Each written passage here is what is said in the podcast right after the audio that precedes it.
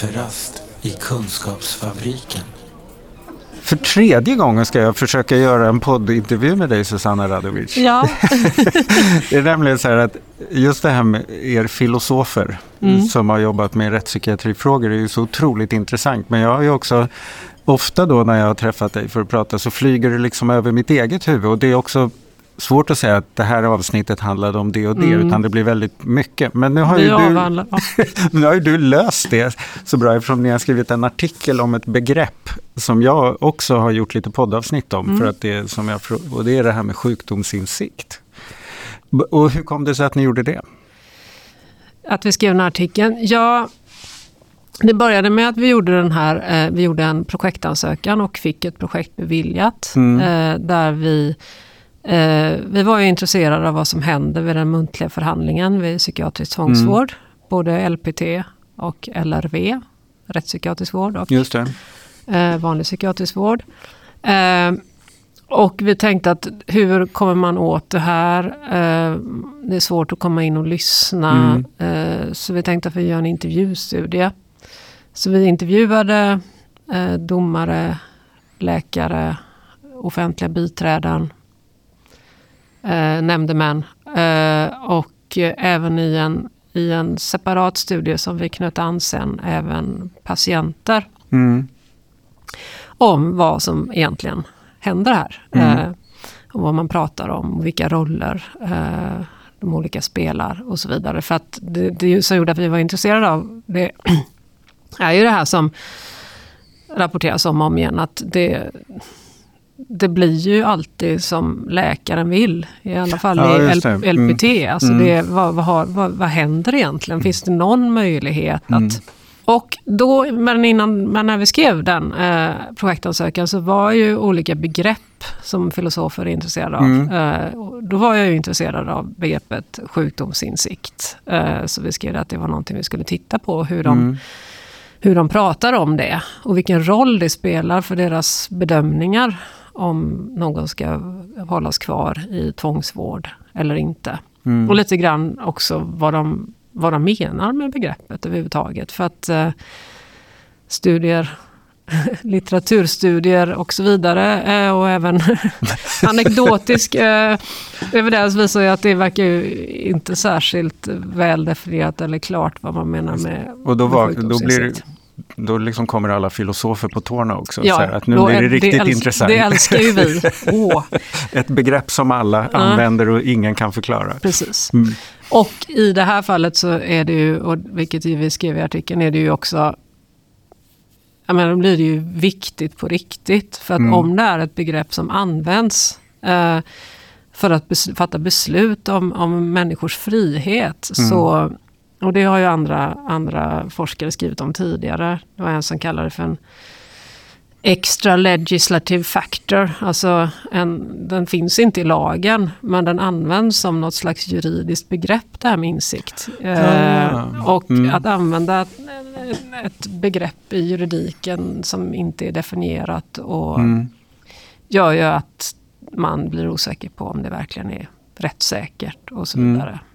Så det gör ju att just att få någon koll på vad det här kan tänkas betyda är ju extra viktigt, inte bara filosofiskt Nej, viktigt. Det. är riktigt viktigt.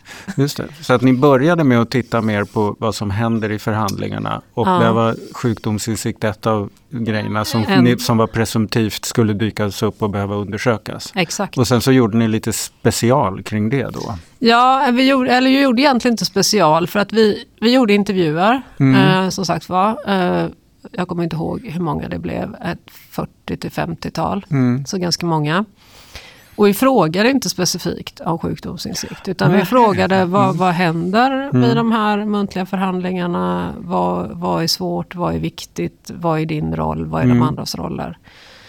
Och sen när vi gick igenom materialet då Då fanns det där? Då fanns det ju där. Ja, de pratade om det väldigt mycket. Och då tänkte vi att det måste vi kolla på hur de pratar om det. Så det var ett fynd snarare mm. som ni mm. fick fokusera på? Mm. mm. Exakt. Vad såg ni då? Ja, vad såg vi? eh, det vi eh, såg var att de använder, alltså de pratar om det ganska mycket.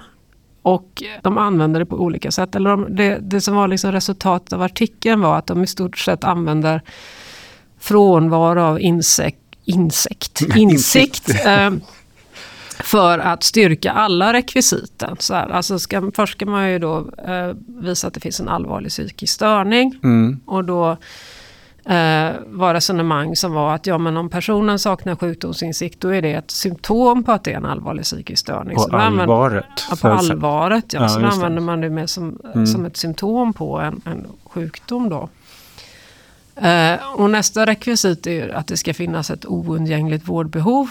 Mm. Eh, och då använder de det där också som att visa att ja, men den här eh, patienten behöver verkligen vård för den har ingen sjukdomsinsikt. Så här har vi ett riktigt svårt fall. Ja. Och sen det tredje är att eh, ja, eh, för att man ska få eh, tvinga någon till vård så ska personen motsätta sig vård eller det ska finnas eh, en grundad anledning att tro att vården inte kan ges med personens samtycke. ja. Och där pratar Mm. de igen om sjukdomsinsikt och, och, att, och då i koppling till beslutsförmåga och så vidare. Ja, men den här personen har, saknar ju eh, insikt och då Mm. tror vi att den inte kan fatta ett, ett riktigt och korrekt beslut om sin egen vård.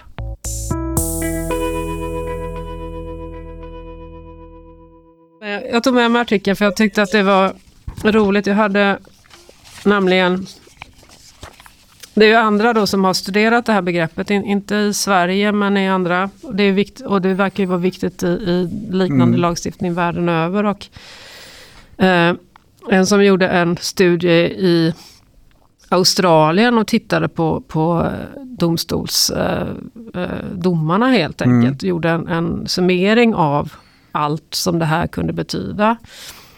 Det kunde betyda att man accepterar att man har en, en psykisk störning, accepterar att man har en särskild psykisk störning, Mm. det vill säga man håller med om diagnosen.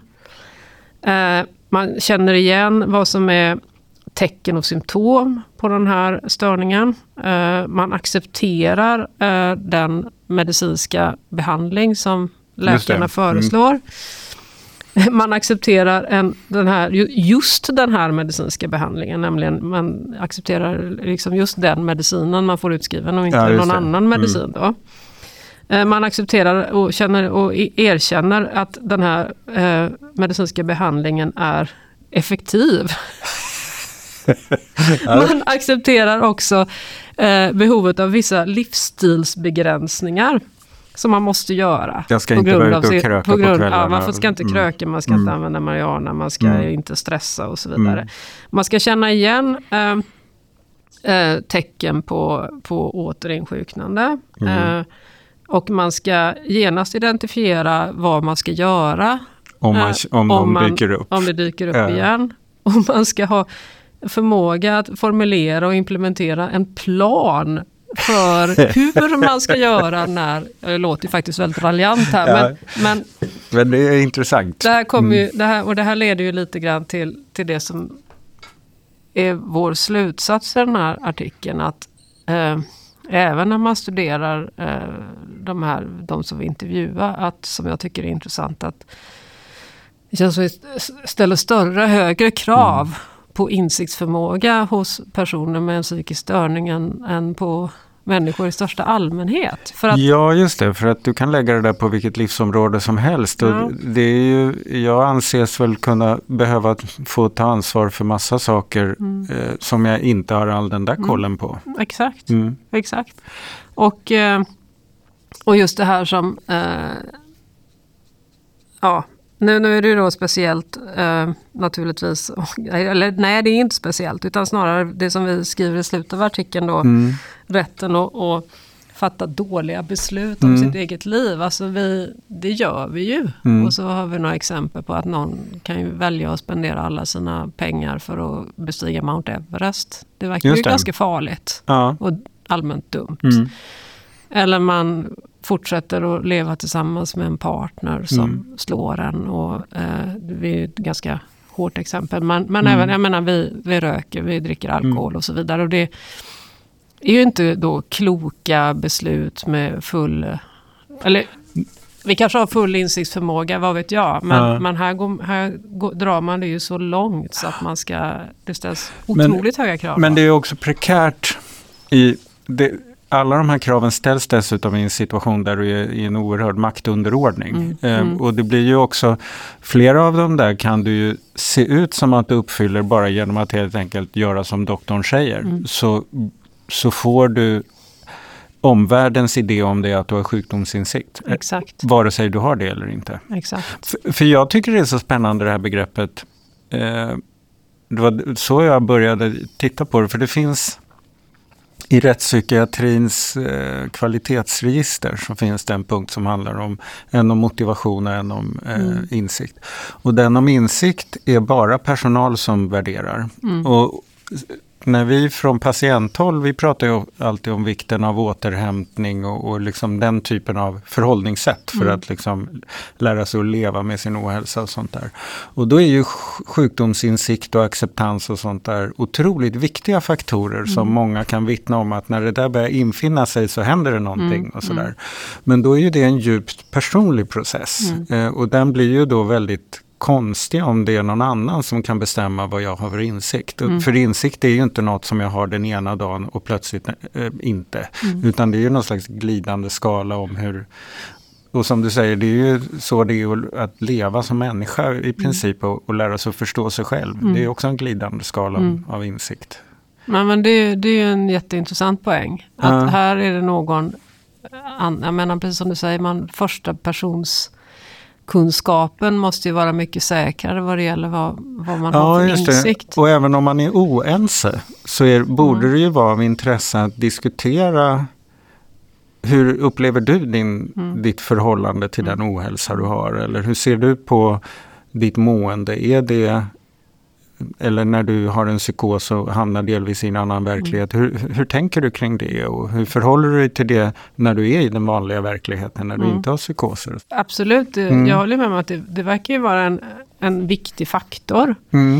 eh, i en, eh, ja, ett till, en tillfrisknande process. Mm. Och, men det, det där du sa att man kan ju man kan ju låtsas Mm. att man har insikt. Alltså det, det här är ju någonting vi, vi också hittat att det som ändå, och det handlar ju mest när vi tittar på utskrivning från rättspsykiatrisk vård. Eh, då, då är ju insikt någon, någonting som eh, Är på agendan. frågar det, om och, och är Mm. på agendan och så har, har man gjort någon bedömning av det här. Och då operationaliseras det ju nästan alltid som, som följsamhet. Det Till svenska. föreslagen behandling. Till föreslagen behandling. ja.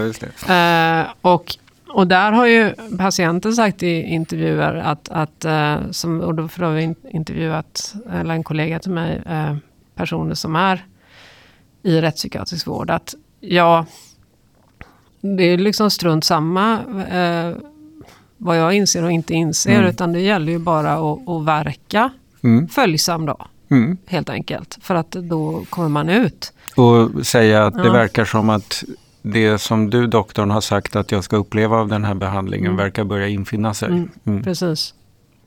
Mm. Och eh, ja, så då, då är ju frågan vad... Eh, men sen ty- tycker jag ju också, men är också någonting som jag funderar på här är ju då att om man då, är då nästan alltid menar följsamhet, det vill säga att man tar den medicin man, för det Mm. handlar ju nästan alltid om, om det viktigaste då, den medicinska behandlingen. Mm. Eh, Man tar den medicin eh, utan, att, utan att opponera sig. Eh, så här menar jag. Att man inte, att man säger att nej, jag vill inte ha den här Mm. medicinen. Det behöver ju inte, som, jag förstår det, på något enkelt sätt betyda att man saknar sjukdomsinsikt. Nej, nej, inte, inte det kan ju alls. finnas massvis Ja. med förklaringar till varför man inte vill. Man gillar inte biverkningarna eller man vill ha någon annan sorts behandling. Eller, ja, det kan finnas Ja. hur många förklaringar som helst där man samtidigt då har förståelse för att man har den här eh, sjukdomen man har. Och, eh, ja, sen kan det också finnas att man vill fortsätta. Ja, Det finns ju Mm. massvis med, men det behöver ju absolut inte betyda att det är att man inte går med på en viss medicinsk behandling, att man saknar sjukdomsinsikt. Nej. utan att man har en annan idé om Ja. hur den kan åtgärdas. Eh, som kan vara en annan medicinsk Mm. behandling men det Mm. kan ju också vara att man tänker att eh, om jag bara får liksom leva på det här Mm. sättet så är det här inte ett problem. Mm. Mm. Precis, och det verkar det finnas väldigt lite utrymme för att hävda någonting sånt. Det, det är ju Mm. ingenting man blir utskriven på att sitta och hävda i alla fall.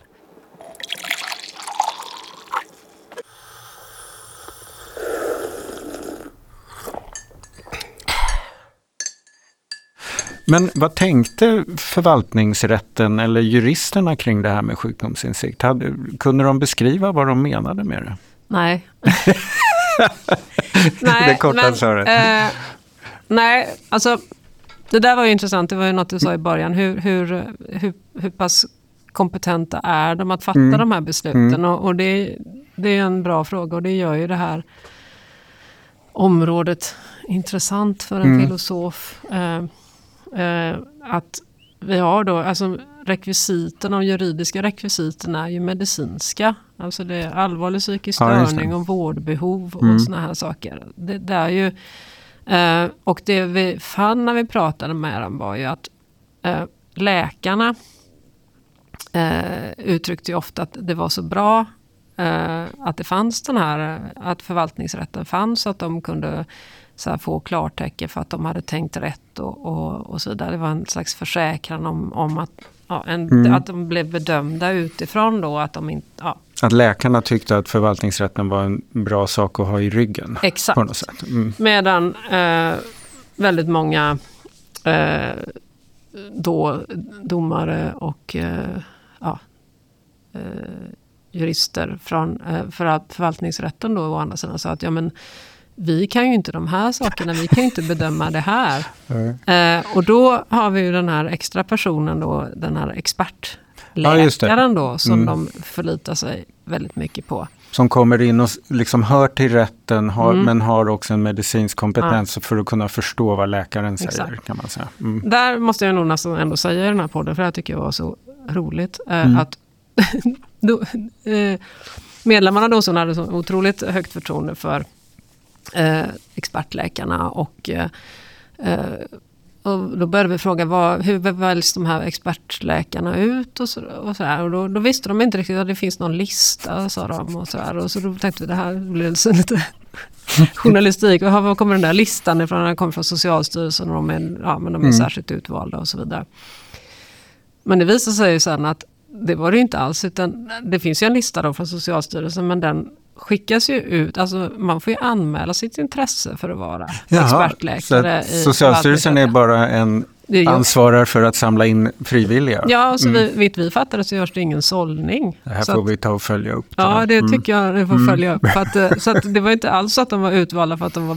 Utan, Särskilt lämpade att, att vara länken Ja. mellan Sen juridik kan de ju och naturligtvis medicin. ha varit bra ändå. Ja, ja, och visst. många, Mm, många hade ju varit med Mm. väldigt mycket och så vidare. Men, det var ju, men den här tilltron de hade till den tyckte jag var lite lustig. När det, ja, Det kanske och var att de faktiskt inte visste riktigt då hur de hade valts ut. Och, eh, eh, och där var ju stor skillnad, hittade vi ju också, eh, hur olika experter tog sig an uppdraget. Mm. Eh, alltså en, en del eh, läste ju på ordentligt och, och eh, träffade patienten innan och gjorde, medan andra gjorde på ett helt annat sätt och kom Mm. ja, relativt oförberedda in. Och eh, kanske på, på plats började istället intervjua Patient och pass- läkare. Ja, och sådär. Mm. Och för att se. eh, ja, så att det, var, det, finns ingen Mm. väldefinierad rollbeskrivning Nej. för de här experterna. Vad de egentligen ska göra och inte göra. Då. Så det är lite grann upp till. Du ger ju mig massor med uppslag här. det här får vi gå till Ja. botten med. Kafferast i Kunskapsfabriken. Men vad tänkte läkarna om sjukdomsinsikten? Jag skulle vilja säga att de, när de pratade om det så lät det hela tiden som att de visste Mm. vad de menar med det. Mm. Det var ju inte så många som egentligen liksom satt och sa att ja, det här är ett väldigt, eller var ingen som sa att det här är ett väldigt svårt begrepp och svårt att definiera och så vidare. Och de an- använder det som jag sa, av på många olika sätt. Det som Mm. visar att ja, men det här är typ ett symptom på en allvarlig psykisk störning. Mm. Eller det här visar att, att eh, personen inte kan bestämma själv. Eller det här visar att det finns en risk för återfall i... i och sen som sagt var det här eh, fokuset på att insikt, eller i alla fall visar sig som eh, följsamhet. Då, Mm. att, man, att man säger ja till det som läkaren föreslår. Men sen fanns det ju några som, som problematiserade lite grann och sa att nej men det, spelar väl, det var någon som sa att eh, nej men det spelar väl ingen roll om, om, om personen har riktig insikt eller inte. Eh, egentligen, det Nej. viktiga är ju att den, den, ja, den följer våra råd och gör som vi har sagt. Ja, just det. Var det- Att, att de sköter sig. Ja, att de Mm. sköter sig. Sen Mm. vad, den, vad de egentligen... Eh, Just det. Och det är ju sant på ett sätt, men det är ju ett lite tråkigt Mm. mål om man tänker sig Mm. att vård också ska stärka människor. Mm. Sen Mm. kan jag ju tänka mig kanske, jag vet inte om man hade... Ja, eh, det, det här är bara en gissning nu. Om man hade pratat med psykologer inom, inom eh, den rättspsykiatriska vården till exempel. Mm. De är ju inte med och har ju ingenting med, med de här förhand, muntliga, äh, domstolsförhandlingarna att göra. De kanske hade haft mer att säga om hur man arbetar med insikt och vad insikt är. Ja, Jag, det. som jag uppfattar Mm. det så är det ju inte någonting som läkarna så att säga adresserar i sin Nej. kliniska praktik. Det är mer något som man mäter sen i efterhand då. Ja, just som det. du var Det inne på, man, man liksom sitter och kryssar i där som Ja. i något sånt här olika instrument Ja. för att och så kryssar man i och så gör man någon slags bedömning snarare än att, att det, är- jobba med att få till stånd. ja, det är väldigt intressant att man i den där då förvaltningsrättssituationen är så otroligt hängiven det medicinska utlåtandet och Mm. inte det återhämtningsinriktade som Mm. ju psykologen eller skötarna eller eh, den som har, jobbar med Mm. terapin där Mm. man kan faktiskt sitta och prata om hur man hanterar sina skov och sådär. Nu börjar jag nästan hoppa över upphetsningar. Ja, nej men det, det var ju en, en, av de, en, av, en av slutsatserna som, eller rekommendationerna eller någonting vi vill gå vidare med. Mm. Och någonting som en, en kollega till mig som vi jobbade i det här projektet med, Lena Eriksson, eh, har gått vidare med är ju att granska alltså, vårdens innehåll. Vad är Mm. det egentligen man gör? För det som vi tänkte när vi hade gjort hela det här var ju att vad förvaltningsrätten borde göra. Alltså de är, de är liksom, de, eh, de, tar, de skulle kunna göra ett mycket, mycket bättre uppdrag. Nämligen de skulle kunna gå in och granska vad som faktiskt händer i vården. Så Mm. att säga. Jag menar om, till exempel om man tar den rättspsykiatriska vården igen då eftersom den är, är mer långvarig oftast. Så om, om man kommer då eh, var sjätte månad och säger att nej, det är liksom inte dags för utskrivningen nu. Så skulle, man, ju- skulle vi gärna vilja, vilja se då att rätten frågar, ja men vad har ni gjort? Sen Eh, förra vad, gången. Sen förra gången, ja. vad planerar ni att göra? Nu, vad, vad gör ni för insatser och vad, ja, Mm. Vad, vad är det som inte går bra? Och alltså mer faktiskt eh, monitorera vården. Och det är klart att det är ju återigen svårt för jurister att göra. Men någon måste ju göra det. Och, och precis som du var inne på att, att eh, nu, nu antar jag att när läkaren då berättar i, i eh, den muntliga förhandlingen om vad som händer så kan man ju hoppas att den har pratat med, med hela teamet och Mm. så vidare. Men det, det sker ju en, en, en, en massa annat än medicineringen så att säga. Hur vet vi vad som är bra? Hur vet vi att det blir bättre? Vad vill du gå vidare med kring det här nu då? Eh, ja, jag är ju då, eftersom jag är då filosof, så är jag Mm. ju fortsatt intresserad, måste jag säga, om det är just när vi pratar om insikt, jag är ju fortfarande fortsatt intresserad av det här begreppet. Mm. Eh, eh, sjukdomsinsikt och koppling till insikt i, i största allmänhet. Jag skulle ju gärna vilja göra någon annan studio där vi, studio, studie, Mm. där vi kunde, där jag kunde fortsätta att studera det inom psykiatrin tänker jag främst Mm. då. Jag vet inte riktigt hur nu, men, Nej. men kanske genom intervjuer igen. Men gärna mm, då intervjuer med, med personer som har erfarenhet Ja. av, att, av att ha psykossjukdomar. Eh, för att höra det perspektivet. Mm. För att jag är, tycker att begreppet är så intressant. Och jag tycker just de här, nu drog vi i den här artikeln flera olika eh, definitioner av det då.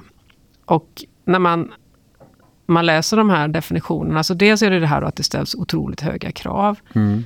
Eh, men det är också, vad ska man säga, lite också begreppsligt eller, eller filosofiskt svårt att förstå vad det egentligen är. Alltså man ska kunna, någon, någon säger till exempel, som är en väldigt vanlig, eh, vanligt förekommande definition, det är en Anthony S. David.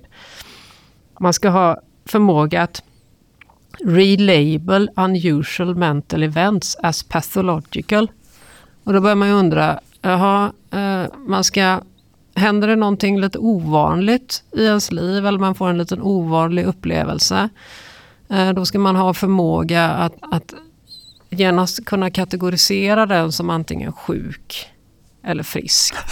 Det är ju en, det är en oerhört intressant sak. Och, så, och då tänker jag på mig själv som är ganska hypokondriskt lagd. Mm. Jag är väldigt bra på att relabel unusual events som patologiska.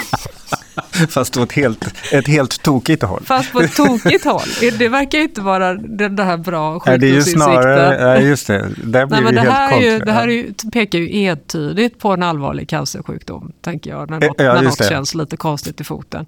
Mm, Och det är ju just relate. Så därför är det är väldigt ganska komiskt. intresserad Ja, av, just av begreppet som sådant. Ja, nej men, eh, och sen är det ju just det här, alltså den här dynamiken i att insikt är en djupt personlig sak Mm. som i det här fallet någon annan kan använda. Och det, det, alltså, så, så fort man inte gräver för djupt i begreppet så är det ju ganska lätt att förstå. mm. Men då blir det ju också så att den kan användas till vad som helst Mm. på något sätt. Eh, Och i vilka syften som helst framförallt. Och det är väl det som är problematiskt i den här specifika situationen med, med rätten och medicinen. Ja. Där, att det blir väldigt... Exakt, och det är, väl, det, är väl, det är väl en annan sak jag skulle vilja gå vidare med. Att någon, någon slags informationskampanj Mm. utanför forskningsvärlden om det här. För att Mm. jag, det är... Det irriterar mig, det är, väldigt, det är ju väldigt paternalistiskt Mm. Men hela Ja, allt visst. det här är Mm. ju det Ja, ja. naturligtvis Mm. eh, med, med tvångsvård. Men att, att som jag ser det då, utan att vara kliniker, Mm. alla kliniker som lyssnar på detta, så har jag ändå en, en, en, en känsla av att de här eh, bedömningarna då av insikt görs lite lättvindigt Mm. kanske. Och sen betyder de oerhört mycket eh, för den här personen Mm. som vars insiktsförmåga man bedömer liv helt Ja. enkelt. Eh, så att och då, och då när det samtidigt är så då att alla pratar om det som om att det vore något Mm. enkelt begrepp när det i själva verket är så att man inte vet riktigt vad det betyder så är det ju liksom en, en fara för rättssäkerheten. Just det, och att det tillmäts någon slags Mm. eh, kvalitet i en juridisk bedömning Mm. utan att vara definierad. Mm. Ehm, och, och jag tänker också, eftersom hela systemet är så paternalistiskt, Mm. det, det, Mm. det har vi kommit överens om Mm. att vi tror att vi behöver för att liksom, det ska bli bra både för människor och samhälle. Och sådär. Så är det ju kanske extra viktigt att inte slarva med begreppen. Mm. Det skulle jag verkligen hålla med om. Ja. Ehm, och att man faktiskt vet, har bestämt vad man menar Mm. med sjukdomsinsikt i en bedömning som förvaltningsrätten gör. Och kanske komma fram till att ja, vi, kan, vi kan använda det begreppet men bara i den här Mm. bemärkelsen. Mm. I alla andra bemärkelser Mm. kan det inte vara ett argument Mm. Mm. som det verkar kunna vara Ja. här. Mm. Precis, och kanske den här fokuseringen på, kommer den här personen fortsätta att ta sin medicin om vi skriver ut, Mm. då kanske man faktiskt ska prata om det på det sättet. Man Mm. behöver inte använda insiktsförmåga. Nej, just det. Utan, precis. Men, men ett sätt ni skulle kunna kika på det, det är ju det där som jag upptäckte att, ni, de, att det faktiskt finns en indikator i, det, i rättspsykiatriska kvalitetsregistret Ja. som heter själv, självinsikt, eller sjukdomsinsikt. Mm. Och att min första reaktion var, jaha, och det kunde ju vara lite intressant att läkaren gör en Mm. bedömning och patienten Mm. gör en. Att man liksom har det som ett underlag för att skapa ett bra möte och en Mm. diskussion om någonting. Men det är det ju då inte, utan Mm. det är enbart en, en professionsindikator. Och då kan ju den vara, vara precis vad som helst som ni har beskrivit här. Då. Mm. Ja, det är... Vi får återkomma till det. Det får vi absolut vad göra. Spännande. Ja, eh, Mm. Vi får anledning att prata vidare. Och redan i nästa avsnitt kommer Christian Munthe tillbaka. Och då ska han och Susanna Radovic berätta mer om hur det kommer sig att man i Göteborg fått med så många filosofer i forskningen om rättspsykiatri och tvångsvård och vad de kan tillföra. Men angående det här med expertläkarnas uppdrag i förvaltningsrätten, som Susanna pratade om. Det verkade ju lite oklart hur de väljs ut, hur deras uppdrag är definierat och om det finns några riktlinjer för hur de bör arbeta. Vi har varit i kontakt med Socialstyrelsen och det stämmer att det är de som förordnar de läkare som ska bistå förvaltningsrätten med sakkunskap i psykiatriska frågor. Men vi har inte hunnit få all information om hur de utses eller vilken kompetens och erfarenhet de ska ha. Socialstyrelsen har inte tagit fram några särskilda riktlinjer för hur de ska arbeta, men det kan tänkas att Domstolsverket har gjort det. Vi får alltså anledning att återkomma i detta ärende. Mm. Fint. Tack ska du ha. Tack. Den här podden görs av NSPH, Nationell samverkan för psykisk hälsa. Läs mer på vår hemsida www.nsph.se eller följ oss på Facebook. Kafferast i Kunskapsfabriken.